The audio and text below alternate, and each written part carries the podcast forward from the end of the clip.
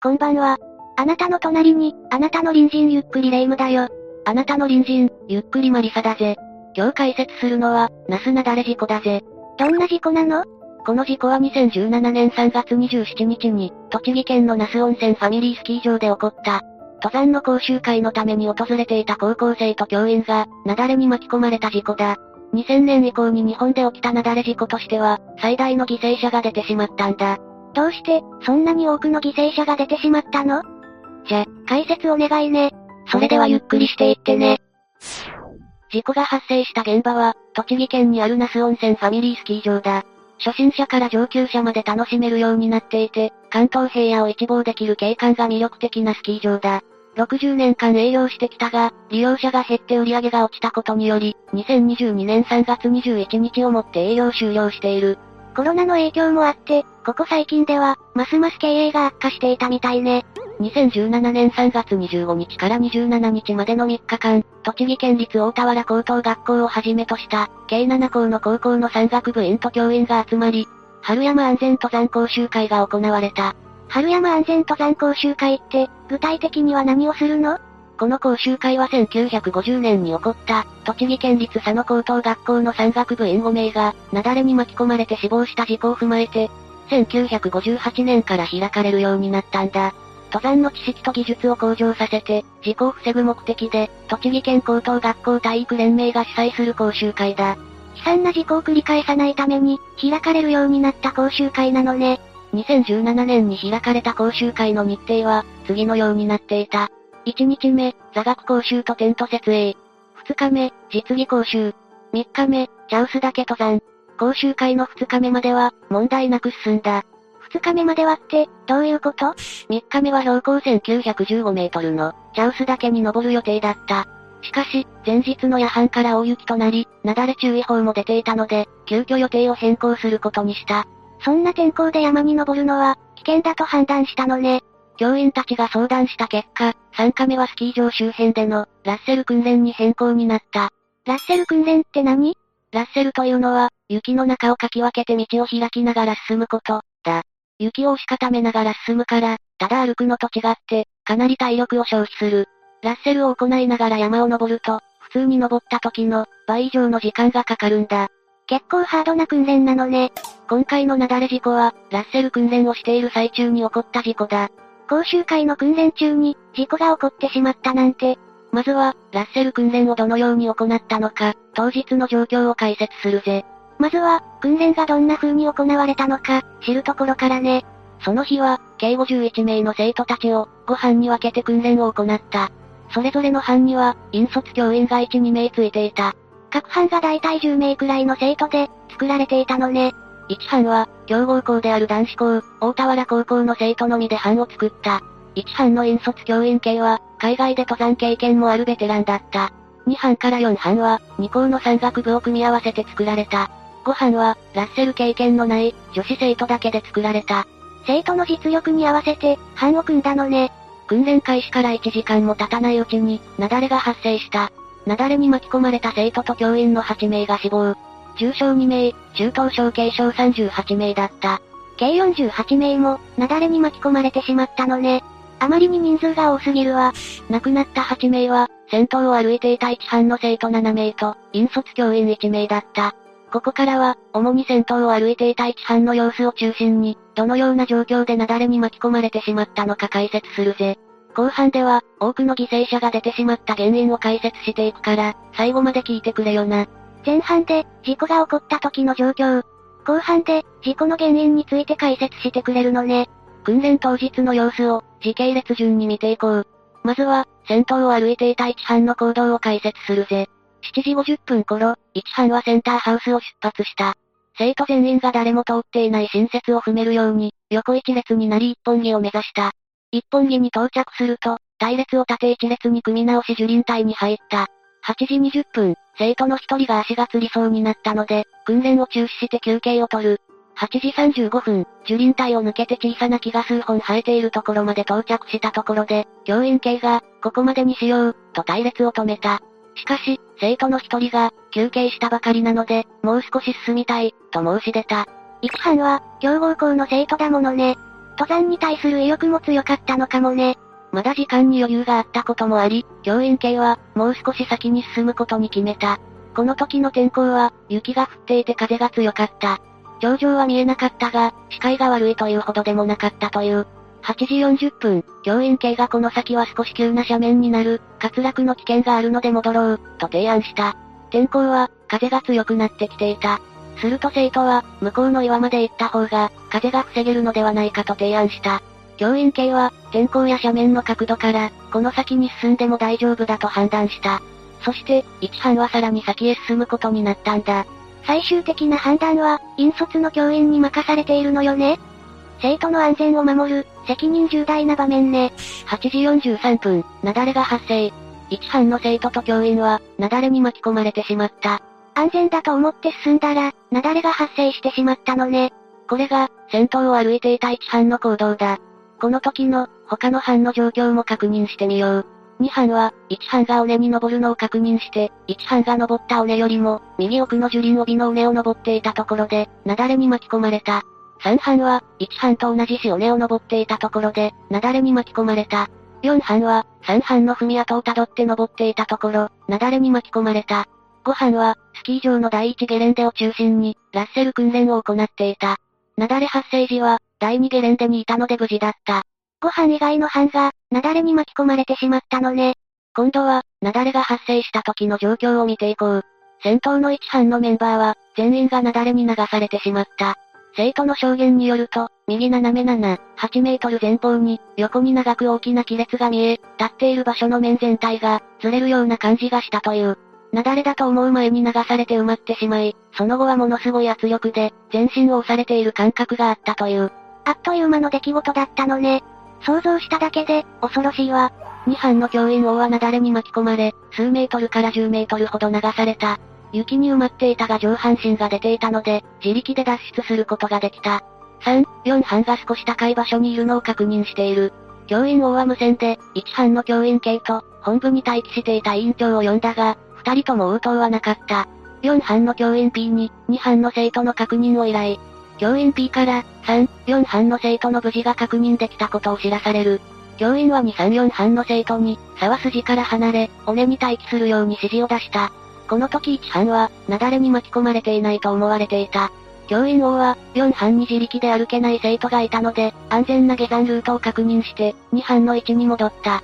戻ってくると他の教員が、1班の教員系を救助しているのを見て、1班が雪崩に巻き込まれたことを知った。5班の教員愛が、センターハウスに退避したのを無線で知ったので、教員愛に救助要請を依頼した。午前9時20分頃、警察や消防に連絡した。雪崩が起きたのは、8時43分なのよね。随分時間が経っているけど大丈夫なの？雪崩に巻き込まれた場合、命が助かる可能性が高い15分以内に、雪から脱出救助することが大切だ。もし15分以上が経過してしまうと、窒息や凍死で、死亡する確率が急激に高くなる。どうしてこんなに救助を求めるまでに、時間がかかってしまったの？雪崩発生直後に2班の教員は、無線で本部の委員長に呼びかけたが、応答がなかった。携帯電話を使おうとしたが、寒さで起動しなかった。そのため、ご飯の教員愛に連絡を取り、教員愛が本部に向かい、救助要請を出したんだ。このことが、大幅な時間のロスになり、救助が到着する時間を遅らせてしまった。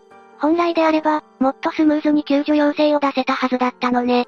ここからは、この事故が起こった原因と、多くの犠牲者が出てしまった理由を考えていこう。そもそも雪崩って、どういう仕組みで起きるの？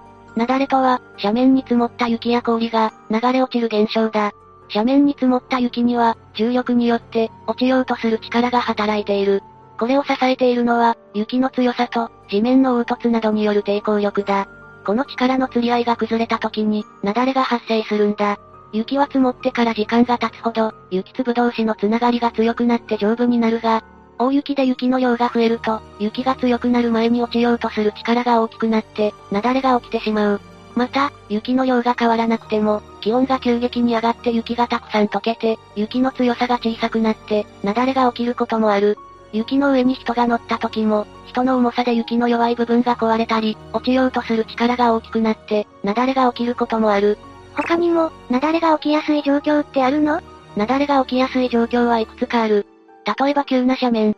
一般的には、傾斜が30度以上になると、雪崩が発生しやすくなる。35度から45度が、最も危険だと言われているんだ。ちなみに30度の目安は、スキーの上級者向けコースだ。それから、低木林やまばらな植生の斜面も危ない。中高木が密に生えている斜面では、雪崩は発生しにくい。その一方で、低木林やまばらな植生の斜面では、雪崩が起きる可能性が高くなる。笹や草に覆われた斜面は、何も生えていない地面よりも、雪崩が発生しやすいんだ。気温が低く、雪が降り積もっている上に、さらに短期間に、雪が降り積もった時も危険だ。雪崩の起きやすい状況って、色々とあるのね。では、今回の事故は防ぐことができたのか、なぜ、多くの犠牲者が出てしまったのか考えていこう。今回の事故は、雪崩という自然現象によって犠牲者が出てしまった事故だが、人災であるという見方が大きい。どういうことなの？これから、その理由を、3つに分けて解説していくぜ。原因1、ラッセル訓練の準備不足。ラッセル訓練は、予定されていたチャウス岳登山を、天候悪化のために、急遽変更したものだった。当日の朝、引率の教員たちが話し合って決めたものだったが、決定から30分後に訓練を実施しているんだ。ラッセル訓練って、決めてからすぐにできるようなものなの？予定外の訓練だったんでしょう？今回の雪崩事故でもわかるように、この訓練は決して、安全が約束されているようなものではない。しかし、教員たちは下見や安全確認をしなかった。さらに訓練の範囲もはっきりと決めないまま、実施していたんだ。出発の際に生徒たちに知らされていたのは、一本木を目指すということだけだったという。生徒の命に関わるかもしれないのに、きちんと準備をしないままに、訓練を実施したなんて、教育者の立場として、それでいいと思ったのかしら？原因に、教員の判断ミス。先頭を歩いていた一班は、一本木に到着した後、樹林帯に入った。樹林帯から先は、一班の教員系が、初めて足を踏み入れる場所だった。樹林帯を抜けた先で教員系は生徒たちに、ここまでにしよう、と提案したが、生徒の要望で、もう少し先に進むことにした。滑落の危険のある急な斜面に入っても、生徒の提案で、先に進むことを指示している。教員系は、登山経験が豊富なベテランなのよねきちんと安全を確認した上での判断だったの？教員系の判断基準は、とても曖昧なものだったんだ。一班の教員系は、海外での登山経験もあるベテランだった。雪の積もった斜面の登山も経験していたため、自分の経験と照らし合わせて、雪崩の危険性はないから大丈夫だと判断した。一班が雪崩に巻き込まれた地点は、35度から40度だと思われる。さっき雪崩が起きやすいのは、35度から45度の斜面が最も危険だと言われているって、話していたわよね？そうだ。一班は雪崩の危険性のある、急な斜面に足を踏み入れていたんだ。さらに、教員系が先に進む判断材料にしたのが、2班の教員に、引き止められなかったからだという。どういう意味？?2 班の教員は、1班が事前の打ち合わせにない範囲に、足を踏み入れていることに気づいていた。1班の教員系は、もしこの先が危険であれば、2班の教員が止めてくれるだろう、と考えた。2班の教員は、1班の教員と連絡を取らなかったことについて、登山経験が豊富な教員系が判断したことなら、大丈夫だろうと思ったと証言している。生徒の命がかかっていることなのに、すごくいい加減な判断だわ。雪崩は自然災害だが、統計によると9割が、雪崩に遭遇した本人や仲間が、雪崩が起きやすい場所に足を踏み入れたことが、原因だということが分かっている。今回の事故は、雪崩が起きやすい状況でラッセル訓練をしたために、雪崩を誘発してしまったと考えられている。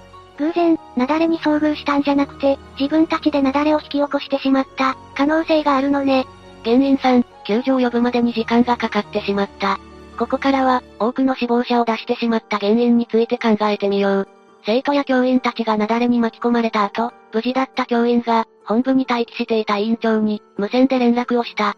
しかし、委員長からの応答はなかった。携帯電話を使い連絡をすることも考えたが、寒さのために使えなくなっていた。そのため、離れた場所で訓練をしていたご飯の教員が本部へ行き、委員長に、雪崩の報告と救助要請をするように伝えた。どうして委員長は、無線に応答しなかったの？どうやら、委員長は雪崩が発生した時は、無線を携帯せずに、宿泊費の生産などをしていたらしいんだ。大事な時に連絡がつかないなんて、何のために待機していたのかわからないわね。警察や消防に通報したのは、雪崩発生から約50分後。この事故では、死者が8名出ている。もっと早くに救助されていれば、助かる命もあったかもしれないわね。事故後の対応を解説するぜ。栃木県教育委員会は、委員長と、1班を引率していた教員系を停職5ヶ月。2班の引率教員を、停職3ヶ月の懲戒処分とした。さらに3人は、業務上過失致死傷罪で、在宅起訴された。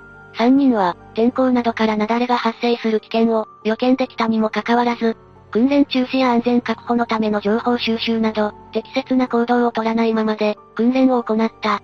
その結果、死者負傷者を出したとされた。教員たちの誤った判断が、大惨事を引き起こしてしまったのね。亡くなった生徒の遺族は、教員らに対して、損害賠償を求めた。2022年3月27日で、事故発生から5年目を迎える。大切な子供を亡くした遺族の悲しみは、今も言えることなく続いている。これで、ナスナダレ事故の解説は終了だ。レイム、今回の事故についてどう思った？親御さんたちの気持ちを考えると、とても胸が痛いわ。学校の教育としての安全講習だから、親御さんも安心して子供を預けたはずよねそれなのに、こんな事故が起きてしまった。しかも、教員たちのずさんな安全確認のせいで、大切な子供たちが、事故に巻き込まれてしまった。教員たちには、それなりに重い処分を下してほしいと思うわ。そうだな。生徒を守る立場の教員が、生徒を被害に遭わせてしまった罪は重いと思うぜ。教育者として、罪の重さを自覚して、しっかりと責任を取ってほしいぜ。自然災害は防ぎようがないものだ。しかし、巻き込まれないように行動することが大切だと思うぜ。その判断を誤ってしまうと、今回解説した事故のように、大惨事になってしまうんだ。本当に怖いのは人間っていうものね。そうだな。視聴者のみんなの隣にも、恐ろしいモンスターが住んでいるかもしれない。私たちみたいな良い隣人だけじゃないわ。もし、こんな怪しい人知ってるっていたら、ぜひ教えてね。じゃあ、次回までのお別れだ。それまで皆が、無事に過ごしていることを祈ってるぜ。それじゃ、次回も私たちの隣人として、ゆっくりしていってね。